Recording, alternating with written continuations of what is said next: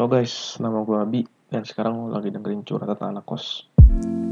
Di episode 2 kali ini, kalau yang kemarin kalian udah dengerin di episode pertama, mungkin itu sekedar intro singkat perkenalan dari gue. Sekarang gue ingin ngebahas lika-liku atau ya lika-liku sih sebenarnya tentang apa yang gue rasain selama gue kuliah di Semarang ini khususnya dunia perorganisasian sih atau dunia ya perorganisasian lah. Dulu awal awal cerita gue bisa masuk ke dunia organisasi. Pada awalnya itu sebenarnya simple sih. Gue tuh cuman awalnya nggak pengen sama sekali masuk ke organisasi itu. Kayak karena di SMA pun gue bukan anak tipikal anak yang aktif atau gimana gimana gitu dalam uh, berorganisasi. Gue osis enggak gue apa enggak. Gue cuman main aja kerjanya SMA ya SMA cuma main-main aja sih. Terus singkat cerita di kuliah itu yang namanya kalau lu udah lepas dari kegiatan ospek mengospek uh, maba mahasiswa baru di semester 1 kalau di universitas gue itu di, di akhir semester pasti akan ada banyak ormawa ormawa ormawa itu organisasi mahasiswa di lingkup fakultas dan lingkup univ juga sih yang akan membuka on recruitment di mana di situ lu ntar ngisi berkas uh, interview forum group forum group discussion dan lain sebagainya. Untuk bisa diseleksi masuk ke suatu organisasi yang ada di kampus universitas. Nah singkat cerita gua itu awalnya tadi kayak gue bilang di awal nggak pengen masuk apa-apa. Benar-benar pengen udahlah kupu-kupu aja kuliah pulang kuliah pulang kuliah pulang.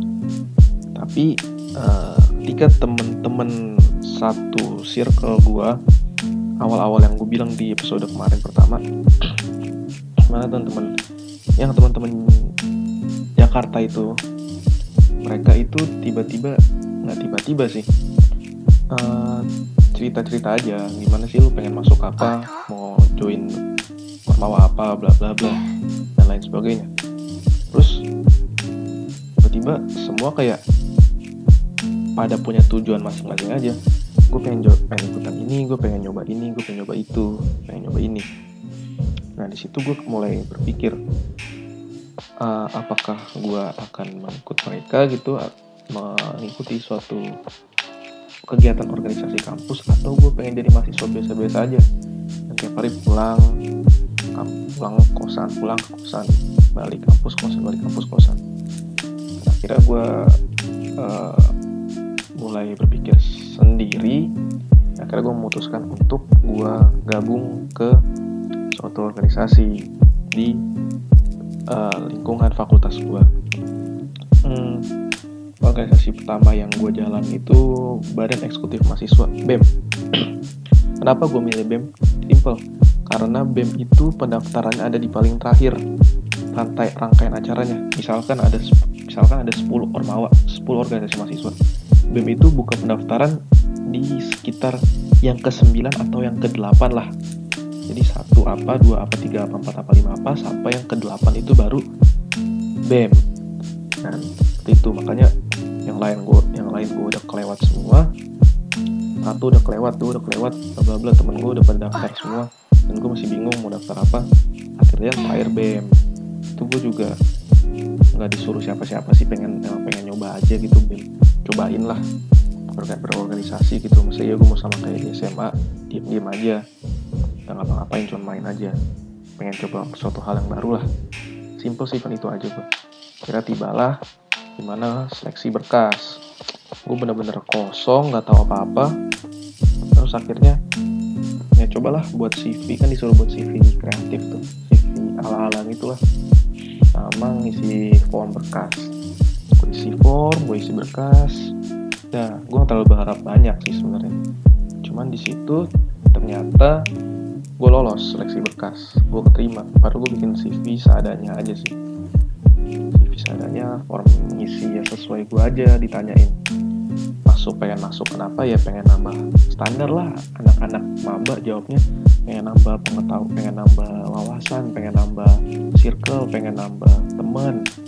Pasti jawabannya pada kayak gitu sih rata-rata kalau misalnya mahasiswa baru pengen yang tadinya belum uh, ikut organisasi apa pun dan ingin mencoba terjun ke dunia organisasi pasti awalnya akan seperti itu.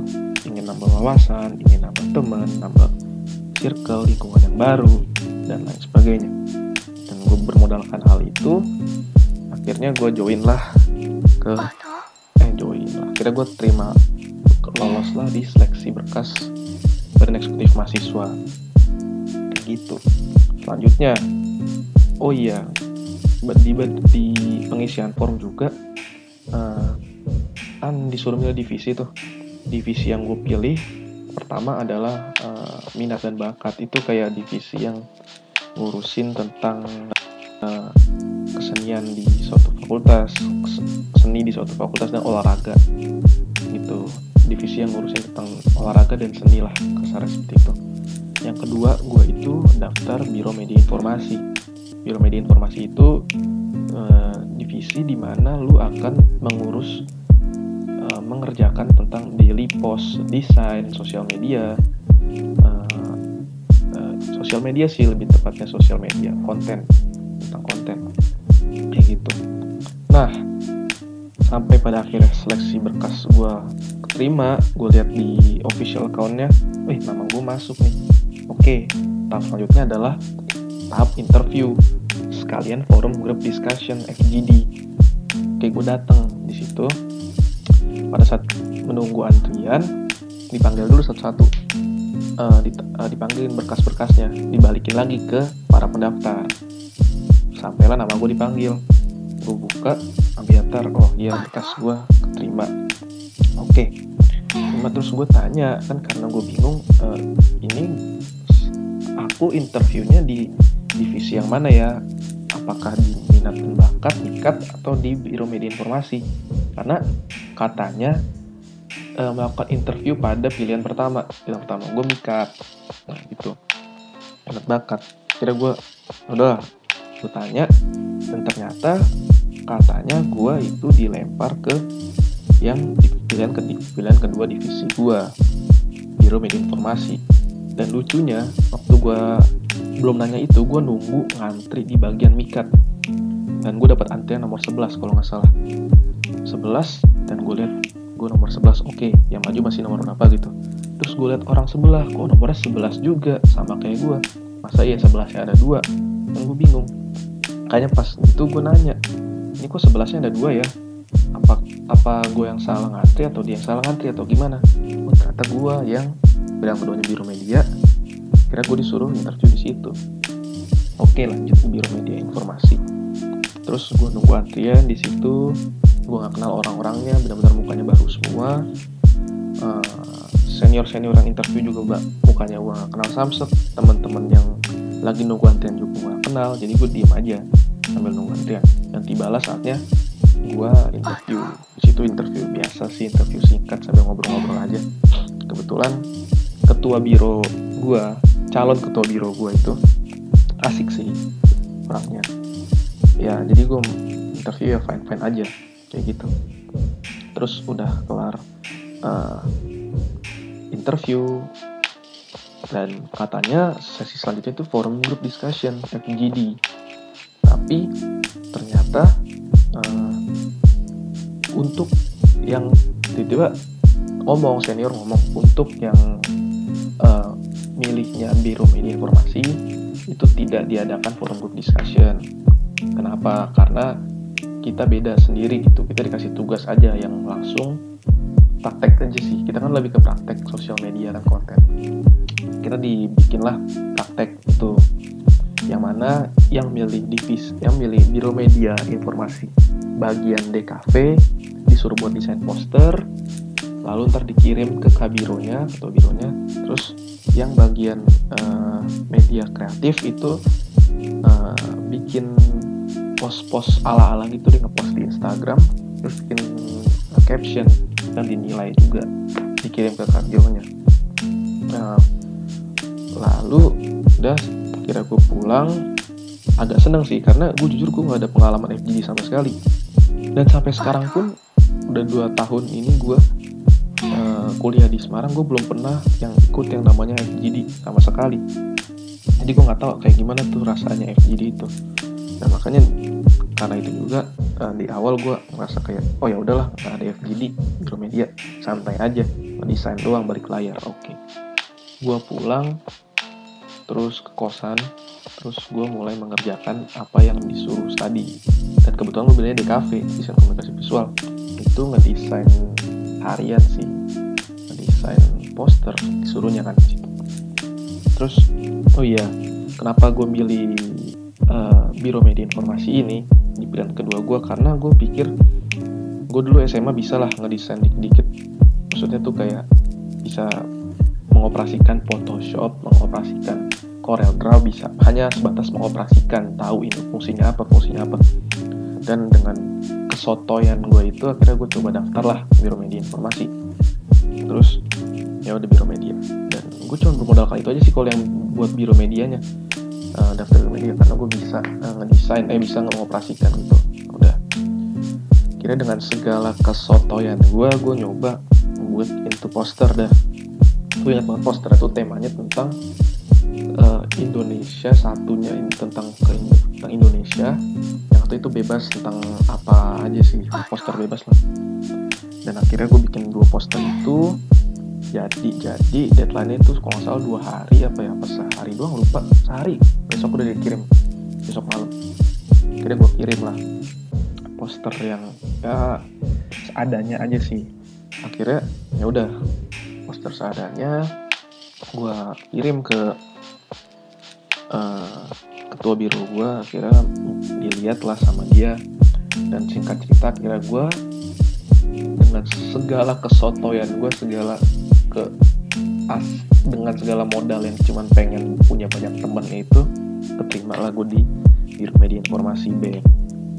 Gitu. Situ awal-awal seru sih ngebem ngebem kan organisasi kayak kenal banyak orang baru uh, apalagi kan rangkaian acara awal-awalnya kayak ada uh, welcoming party ya dulu jadi lu bisa kenalan game seru-seruan gitu. Terus baru beberapa minggu kemudian lu mulai kerja yang sesungguhnya lu ya kalau yang humas ya apa yang ya apa dan gue beda media informasi ya di bidang gue itu sendiri ngedesain gitu. Awal-awal gue bener-bener clueless banget lah desain bener-bener sebisa gue aja. Terus ya sering berjalannya waktu ya belajar bareng sih. Ya, entah event itu diajarin kabiro gue atau belajar bareng sama temen atau ngedesain bareng. Tuh nah, terus ya udah kayak gitu akhirnya terimprove lah skill desain gue ya walaupun gak seberapa sih cuman ya sebatas bisa aja sampai sekarang juga pun biasa aja sih sebenarnya. Terus gue inget banget di sela-sela organisasi itu tiba-tiba gue dapet tawaran buat uh, jadi panitia acara salah satu uh, pensi pensi di fakultas pensi fakultas. Dan itu bener-bener uh, gue nggak tahu apa-apa tiba-tiba uh, disuruh aja gitu sama kabiro gue bi kalau misalnya lo uh, masuk panitia uh, pensi ini mau nggak? Gue nggak tahu apa-apa ya mau mau aja pada awalnya. Oke okay. oke okay, bang. Join gue nah, gue masuk panitia itu. Terus ya udah mulailah desain seperti biasa. Nah di selama desain itu banyak lah kalau kesannya lah. Ada yang senengnya ada yang sedihnya ada yang gak enaknya ada yang pahit-pahit ada yang ampas-ampas ada yang having funnya juga. Dan yang berkesan buat gue itu sampai sekarang adalah gue di acara pensi itu ditunjuk sama project officernya buat uh, bikin logo. Dan itu gue benar-benar pengalaman pertama gue banget gue bikin logo. Gue nggak tahu apa-apa. Dan itu ada revisinya bisa belasan kali ada kali itu karena nggak sesuai nggak sesuai nggak sesuai. Dan gue di situ mulai kayak oh jadi gini ya kehidupan desain. Susah juga banyak revisi kejar deadline revisi. Ya walaupun semua kerjaan pun ada deadline-nya sih. Cuman kita kan udah deadline plus kalau ide nggak ada mentok plus kita nggak tahu kalau orang baru ngedesain ini mesti diapain nih mesti pakai tools yang mana alat yang mana. Wah itu bener-bener clueless banget lah. Kira setelah beberapa kali revisi dan akhirnya jadilah logo yang logo logo yang akan dibuat untuk pensi itu. Nah kenapa logo itu dibuat dari awal? Karena uh, pensi ini tuh kayak rebranding dari tahun sebelumnya gitu. Tahun sebelumnya udah ada sebenarnya pensi fakultas. Cuman di tahun gue masuk BEM ini pengen nge-rebrand lah pengen buat baru logonya. Makanya gue ditunjuk buat bikin logo itu. Dan logo itu dipakai sampai sekarang. Tahun kedua pun pakai logo yang gue bikin. Rasanya kayak ada bangganya juga senangnya juga. Itu kayak kalau lihat ih logo gue lanjut dipakai sama uh, angkatan selanjutnya gitu. Walaupun sebelumnya tuh ada isu kayak pensinya bakal ditiadakan gitu di tahun yang kedua setelah gue oh ya for information juga gue tahun kedua nggak lanjut uh, organisasi BEM lagi. Gue keluar dari BEM karena merasa udah cukup lah menurut gue setahun itu pengalaman banyak yang didapat. Jadi ya menurut gue cukup gue kira memutuskan untuk nggak lanjut. Dan setelah nggak lanjut uh, reorganisasi ganti ketua dan lain sebagainya itu katanya ada isu-isu desas-desus kalau pensinya nggak bakal di bakal ditiadakan dulu tahun tahun yang itu tahun selanjutnya. Ya gue gue sih oke oke aja sebagai karena nggak masalah juga nggak ada impactnya juga ke gue kan. Dan ternyata selang beberapa bulan atau beberapa minggu tiba-tiba ternyata ada lagi dan kebetulan logo gue dipakai lagi dan itu rasanya senang banget sih. Kayak rasanya ya lu kalau desainer ngerti lu, lu yang dengerin para desainer ngerti lah gimana rasanya logo lu dipakai gitu. Yang udah berkali-kali revisi terus dipakai sama bener-bener uh, terus menerus gitu. Terus menerus dipakai. Saya seneng lah walaupun cuma ini baru tahun kedua sih logo itu dipakai berarti. Gitu. Terus ya udah intinya tuh semua acara berjalan lancar lah sampai akhir. Di angkatan gua semuanya lancar. Terus dan akhirnya ya udah di kepengurusan berakhir itu di November menuju Desember November 2018 itu kira kepengurusan berakhir. Gue selesai menjabat selesai uh, menjabat sebagai anggota BEM anggota BEM fakultas. Dan akhirnya situ memutuskan untuk tidak lanjut lagi. Karena menurut gue udah cukup tadi yang gue bilang. Nah karena uh, banyak banget hal-hal yang gue alami selama gue berorganisasi. Di tahun pertama gue nge-BEM itu gue uh, ngerasa kayak tahun kedua cukup deh gue fokus kuliah aja. Semester 3 maksudnya semester 3 gue cukup deh gue fokus kuliah aja. Eh, nggak uh, usah nggak usah organisasi dulu cukup. Karena gue kebetulan juga udah capek banget ngedesain kurang lebih setahun lah ya. Setahun sih ngedesain itu. Dua semester ngedesain semester lebih dikit lah. Karena udah cukup deh. Ya udah gue buat gue putuskan untuk cukup. Desain tapi nggak tahu ya tiba-tiba ada aja tawaran gitu dari teman gue teman gue ini nawarin gue untuk ini di semester kondisinya tuh semester 3 berarti. Semester 3 jalan ke semester 4 gue ditawarin ikut ada kayak conference kepemudaan gitu deh. Skalanya nasional. Awalnya gue bingung ditawarin yang nawarin gue ini langsung project officernya nawarin gue langsung buat join uh, conference kepemudaan ini. Yang skala nasional. Kan gue pikir kayak aduh gue udah pengen udahan tapi kok ada aja yang nawarin gue itu ya gue bersyukur juga sih karena dengan organisasi gue di tahun pertama itu BEM itu gue jadi banyak channel lah. Orang-orang jadi tahu gue bisa ngedesain gitu. Jadi ada ya intinya di setiap apa pun yang lo lakukan itu pasti ada hikmahnya yang bisa lo petik. Walaupun itu sedikit apa pun ada hikmah positifnya yang bisa dipetik. Walaupun ya kesannya banyak negatifnya lah ya. Cuman pasti ada sedikit yang bisa lo ambil dan itu beruntungnya ya itu gue juga punya channel dan akhirnya gue tahu lah gue orang-orang tahu gue bisa ngedesain. Akhirnya masuklah tawaran di tahun kedua kuliah gue itu gue ya tadi conference kemudahan. Akhirnya gue mikir dulu gue sampai nelfon bokap gue pak gimana nih? Aku ditawarin lagi buat organisasi. Padahal rencananya pengen stop dulu aja tahun kedua. Kata bokap gue ya terserah kamu mas katanya gitu kamu kayak gimana enaknya? Kalau misalnya masih bisa seimbangin antara kuliah dan antara kuliah dan organisasi ya nggak masalah. Udah kira gue oke deh nggak apa-apa. Join aja lagi. Toh ini pengalaman baru yang skalanya pun lebih besar dari kampus. Dan for the information ini acara itu bukan acara kampus tapi uh, acara ya skalanya nasional deh gede. Gitu. Terus uh, ya udah kira gue masuk dan di situ gue pun ditawarin posisi yang sama yaitu buat ngehandle sosial eh, sosial media sorry desain. Even itu desain video videografi desain grafis dan lain-lain. Untuk desain-desain konten harian lah sosial media mungkin juga untuk kalau acara-acaranya mungkin uh, proposal atau mungkin kalau buat hari hanya banner ya segala-segala standar sih standar peracaraan. Kira gue terima. Dan di situ gue mendapatkan posisi sebagai uh, ketua divisi desain ketua divisi desain. Ya pertamanya bingung juga sih karena ini menurut gue sebuah jabatan yang cukup uh, berat ya karena pasti ntar lo bakal punya anak-anak bakal punya anak buah. Dan gue bingung ngetrit mereka tuh bagaimana gitu dan akhirnya uh, sampailah gue menyeleksi anak-anak uh, yang ingin masuk ke divisi gue situ gue menyeleksi orang-orang kira dapet lah yang menurut gue serak sama gue tuh sekarang anak.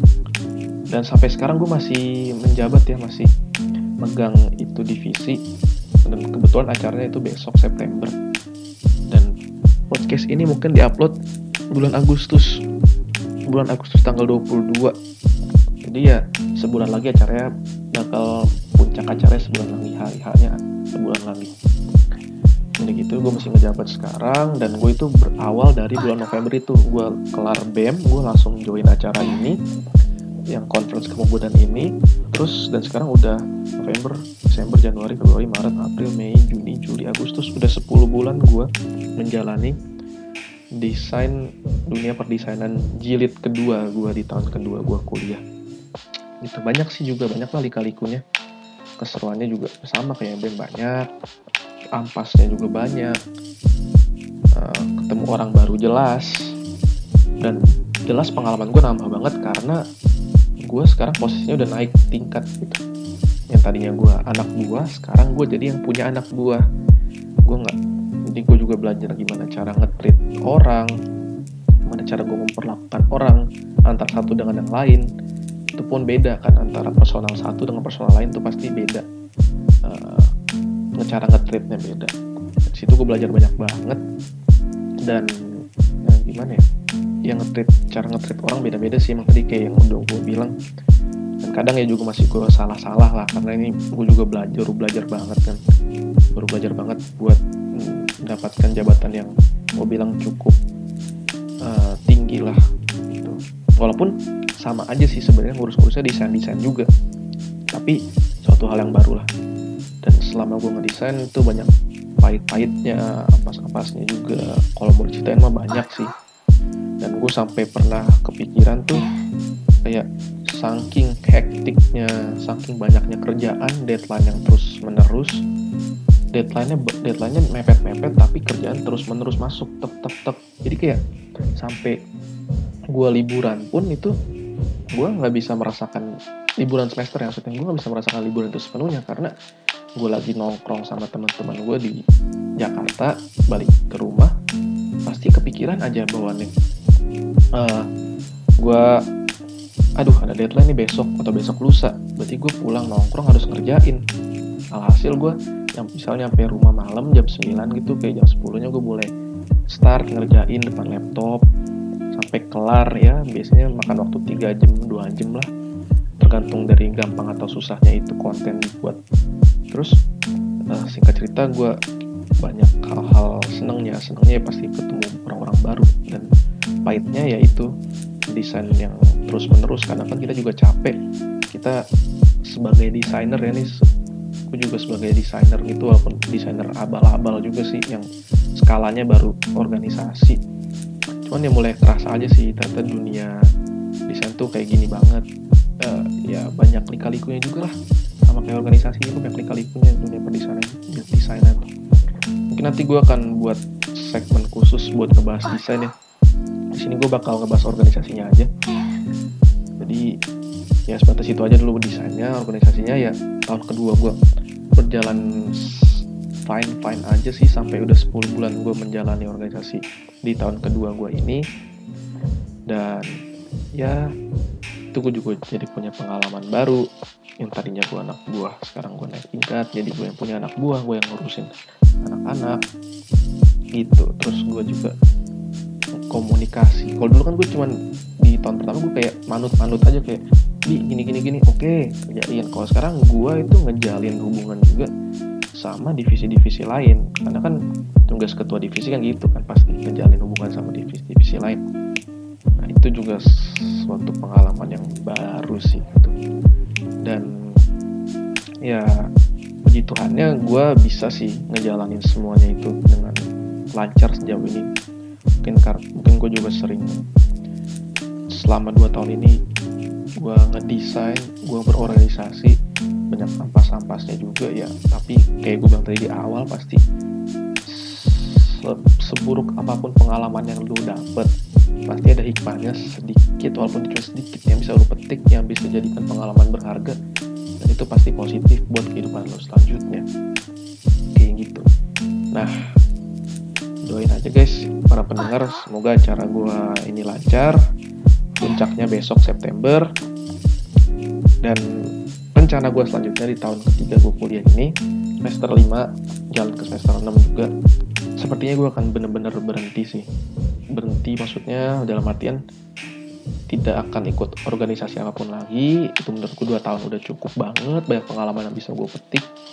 Dan semester dan selanjutnya di tahun ketiga ini gue bakal fokus kuliah aja sih. Samping itu matkul juga makin ribet kan. Makin ribet tugas-tugas makin banyak. Uh, ya udah mulai susah lah buat menyimbangkan antara organisasi dan kuliah menurut gue walaupun kapabilitas orang-orang beda-beda sih. Gue nggak gue nggak menuntut semua pendengar ya buat kalau misalnya tahun ketiga ya udahan stop organisasi fokus kuliah ya enggak juga kalau lu merasa masih mampu ya why not? Lanjut aja. Dan ini gue menurut gue udah cukup banget dua tahun ini berharga buat gue walaupun banyak ampas-ampasnya banyak keselnya banyak sedihnya tapi ini berharga banget buat gue dan ada positive vibesnya yang bisa gue petik dari organisasi itu. Mungkin segitu aja ya gengs.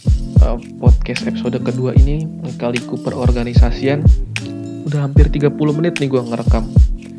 Capek juga ya belum belum terbiasa soalnya ngerekam lama-lama kan. Jadi gitu aja guys. Semoga curhatan gue bacotan gue ini bisa menjadi inspirasi buat kalian. Kalau yang ingin mulai mencoba berorganisasi monggo coba. Itu bakal jadi pengalaman berharga banget buat kalian. Nggak bakal nggak akan kalian lupakan pasti. Karena ini adalah uh, apa ya soft skillnya sih banyak didapat bisa jadi ilmu kan didapat bukan dari hanya perkuliahan saja bukan dari akademik saja. Non akademik pun juga ada ilmu yang pasti bisa kalian dapat bisa lolo pada dapat nah guys jadi gitu aja podcast episode kedua ini.